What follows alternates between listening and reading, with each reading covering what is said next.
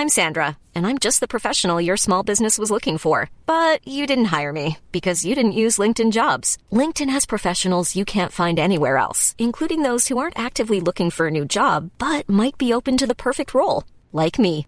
In a given month, over 70% of LinkedIn users don't visit other leading job sites. So if you're not looking on LinkedIn, you'll miss out on great candidates like Sandra. Start hiring professionals like a professional. Post your free job on linkedin.com/people today. Como era o poder experimentado na igreja nos primeiros dias? Comentário de Mari Persona. Esse era um tempo de grande poder. Deus estava inaugurando algo completamente novo, que era a igreja. Muito embora esses discípulos ainda não entendessem isso, porque eles talvez pensassem que era um reavivamento de Israel. E, de certa forma, era isso também, porque Deus ainda aguardava que eles se arrependessem, que os judeus se arrependessem. Até mais à frente, nós vamos encontrar o Senhor Jesus é visto em pé, à destra da majestade nas alturas, como se aguardasse ainda essa, esse arrependimento do povo judeu. Mas eles não se arrependeriam. Mas aqui então era um tempo de grande poder e de grande responsabilidade. Ananias e Safira haviam sido mortos por, por terem mentido contra o Espírito Santo, por terem desejado ser o que eles não eram, terem, uh, ter, quiseram ter a aparência de, de caridosos, mas eles não eram nada disso. E, e agora nós vemos no versículo 14, no versículo 13, uh, ninguém ousava juntar-se com eles. Por quê? Porque havia uma responsabilidade muito grande. E era, era uma maneira também de Deus não permitir que os falsos entrassem aqui na igreja nesse momento. Mais à frente nós vamos encontrar que a casa de Deus, como o irmão falou uma vez, ficou maior que a igreja, ficou maior que o corpo de Cristo, melhor dizendo. Quando, quando Simão, o mago, uh, é batizado e logo em seguida demonstra que ele nada tinha de vida, ele era apenas um falso professo. Como hoje está cheio a cristandade. Mas aqui então a multidão dos que, dos que criam crescia, uh, crescia tanto de homens como de mulheres. E no versículo 15, transportava os enfermos para as ruas e os punhos em leitos, os em leitos e em camilhas, para que ao menos a sombra de Pedro, quando esse passasse, cobrisse alguns deles. E aí fala no versículo 16 algo que não tem nada a ver com essas pretensões de pregadores da prosperidade, pregadores de cura, que promovem campanhas de cura e coisa do tipo, mas é mais para pedir dinheiro do que por qualquer outra coisa. Porque aqui no versículo 16 mostra o que era realmente esse poder do início da, da igreja. E até das cidades circunvizinhas concorria muita gente a Jerusalém, conduzindo enfermos e atormentados de espíritos imundos, os quais todos eram curados. Todos. Ninguém ia para casa falando assim: ah, eu fui até lá tentar ser curado, mas não deu, curou um ou dois só. Não. Todos eram curados. O Senhor Jesus também, quando curava, e uma multidão que traziam a ele de, de enfermos, ele curava a todos. Então não tem nada a ver com essas falsas campanhas de cura que hoje se encontra aí em muitas igrejas. Uh, e a, esse, esse tempo, nós não vivemos mais nesse tempo. É muito importante entender isso. Deus não precisa mais fazer essa abundância de milagres e sinais para convencer uh, tanto judeus como gregos de que ele está fazendo uma obra no mundo. Ele já convenceu, já, já deixou mais do que claro isso daí. Uh, eu gosto sempre do exemplo do lançamento de um edifício na cidade. Eles soltam rojão, eles fazem carreatas pela cidade anunciando o lançamento de um empreendimento, tem música, tem moças com bandeirolas nas esquinas, é feito toda uma festa para avisar que um grande empreendimento está sendo construído na cidade. Mas depois que é construído, ninguém mais vai fazer isso. Não faria sentido o, o prédio já pronto e o pessoal continuar soltando rojão. Ninguém ia conseguir dormir no prédio. Mas aqui era o começo. E no começo Deus tem que fazer isso. Essa inauguração a inauguração tem poder, tem festa, tem manifestações, tem, tem muitas coisas para chamar a atenção de todos. Hoje não precisamos mais. Pela fé, hoje nós cremos e não precisamos de sinais e manifestações. Mas aqui no, no versículo 17 tem uma coisa curiosa, que é uh, o Espírito Santo, ele faz questão de colocar, aqui na minha Bíblia está entre parênteses, mas deve ter uma razão para ele ter colocado isso. Levantando-se o sumo sacerdote e todos os que estavam com ele, e eram eles da seita dos saduceus, encheram-se de inveja. Por que será que aqui chama atenção para eles serem da seita dos saduceus? E lançaram mão dos apóstolos e os puseram na prisão pública. Eu acredito que Deus queria como que dar um sinal aqui que tocasse particularmente os saduceus. Por quê? Lá em, em Mateus, capítulo 22, nos dá uma, uma ideia de quem eram esses saduceus. Capítulo 22, versículo 23, diz assim: No mesmo dia chegaram junto dele, junto do Senhor Jesus, os saduceus que dizem não haver ressurreição. E o interrogaram. Os saduceus eram uma seita dentro do judaísmo que não acreditava em anjos, não acreditava em ressurreição, não acreditava, eu acho que em vida depois da morte, se não me engano, tem, tem mais uma característica. Hã? Em espírito, não acreditava em, em espírito. Uh, então, era, um, era uma seita dentro do judaísmo. Tinha os fariseus, tinha os saduceus, tinha os essênios, que a Bíblia não fala deles, mas se sabe que era uma comunidade mais uh, monástica, que vivia no deserto.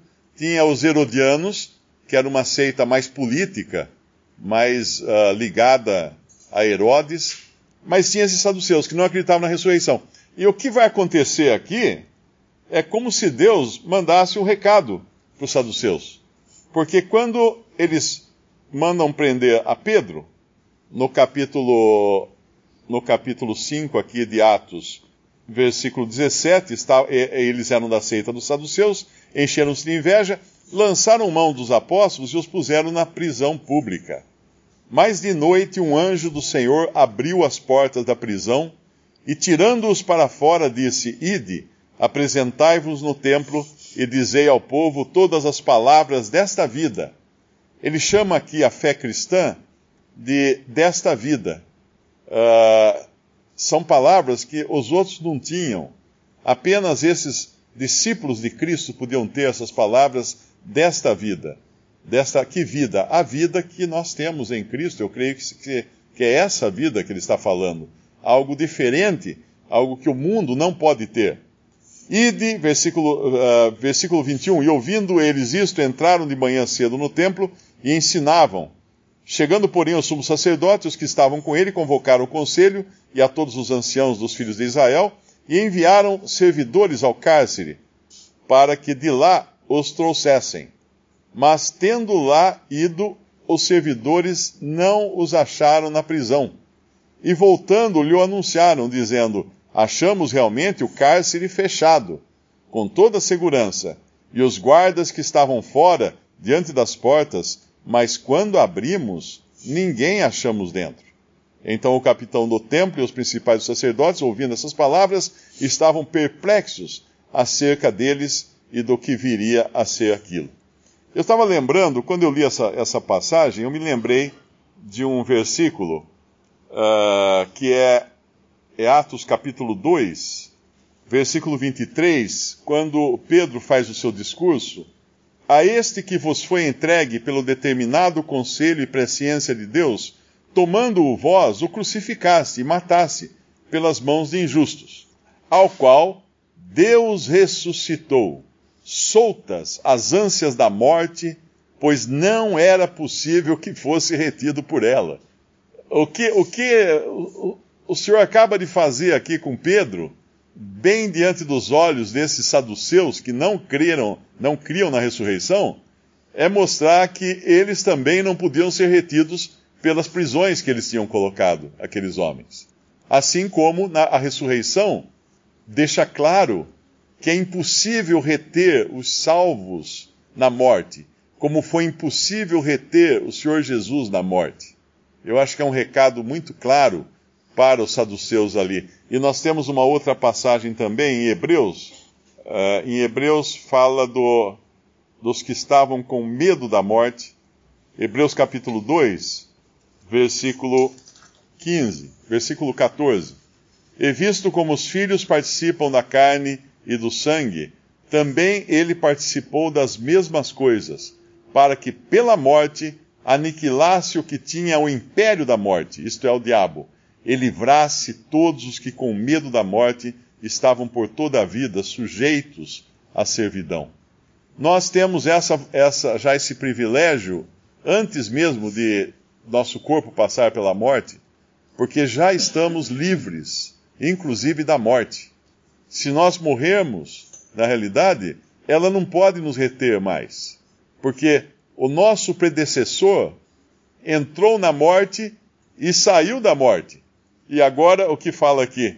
Também ele participou das mesmas coisas para que pela morte aniquilasse o que tinha o império da morte, isto é, o diabo, e livrasse todos os que com medo da morte estavam por toda a vida sujeitos à servidão. Então a ressurreição é, é uma. Não existe cristianismo sem ressurreição. É impossível a fé cristã sem a ressurreição. E aqui, aqui nessa hora eu fico imaginando a cara desses saduceus quando os guardas voltam e falam que estava tudo trancado e não tinha ninguém dentro da cela. Mas como que eles saíram? É? Como que eles saíram? Estava tudo trancado. Na ressurreição do Senhor Jesus, foi tirada a pedra, mas eu creio muito mais como sinal do que como necessidade. Porque não precisava tirar a pedra também, se, se, se o Senhor não quisesse que tirasse, porque ele teria atravessado a pedra, como ele atravessou as paredes ao entrar no cômodo onde estavam os discípulos escondidos com medo dos judeus. E quando nós pensamos em como estava a sua roupa, a sua, a sua, as faixas, né, o, os lençóis nos quais ele foi enrolado, eles estavam como que se tivesse saído um corpo de dentro. Eles não foram desenrolados.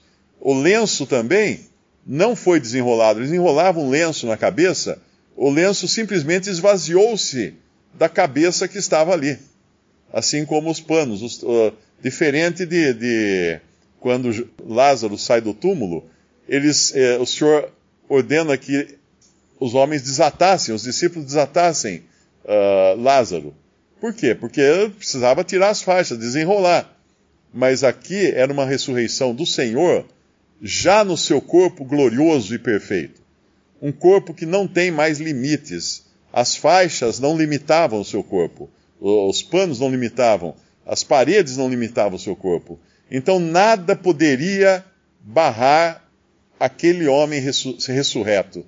E aqui o Espírito Santo dá um sinal de que nada poderá mais impedir aqueles que são uh, discípulos do Senhor ressurreto. Nem mesmo as cadeias poderão pará-los, nem mesmo os açoites, porque eles vão ser tirados da, da prisão, vão ser uh, repreendidos, vão ser açoitados e vão voltar para onde? vão voltar a fazer o que estavam fazendo, pregando o nome de Jesus, que eles tinham, tinham sido proibidos de pregar aquele nome.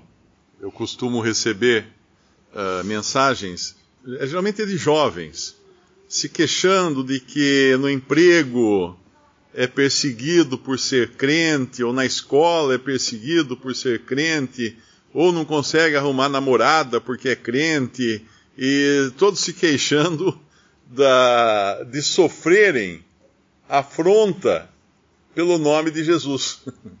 Não é interessante isso? Se queixando de estar padecendo afronta pelo nome de Jesus. Mas é, deveria ser o contrário. Se eu tiver um, uma oposição no meu emprego, pelo fato de eu ser crente em Jesus, eu devo me regozijar com isso, porque aqui fala: regozijaram-se, pois, na presen da presença, uh, retirados regozijando-se de terem sido julgados dignos de padecer afronta pelo nome de Jesus. Cada vez que nós somos afrontados por sermos crentes em Jesus, crentes em Jesus Cristo, isso deveria ser motivo de regozijo e não de abaixar a cabeça e falar assim, ai, ai, por que, que eu fui falar que eu sou crente, né? Por que, que eu fui dizer isso? Por que, que eu fui dar testemunho de Jesus? Não. Uh, é justamente um privilégio. É como se fosse um cumprimento. O mundo nos cumprimenta, o mundo nos dá os parabéns na forma de açoites ou de, de padecimento quando descobre que cremos em Jesus. E nós deveríamos nos alegrar por isso e não nos entristecermos e acharmos que é injusto. Ah, eu estou sendo injustamente perseguido no serviço porque sou crente. Não, não. alegre-se. É, é ótimo isso, que bom. Tomara que você seja mais perseguido ainda do que já foi até aqui.